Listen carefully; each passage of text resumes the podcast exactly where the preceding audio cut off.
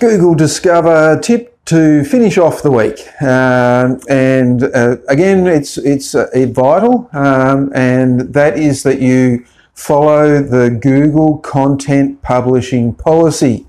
So essentially, that is uh, apart from um, not being um, offensive or, or criminal type of uh, content, uh, there's a few things that you that you do want it to be. So uh, it needs to be original content, uh, and it needs to be useful. Uh, it needs to your content needs to answer queries, uh, and your content needs to be fresh.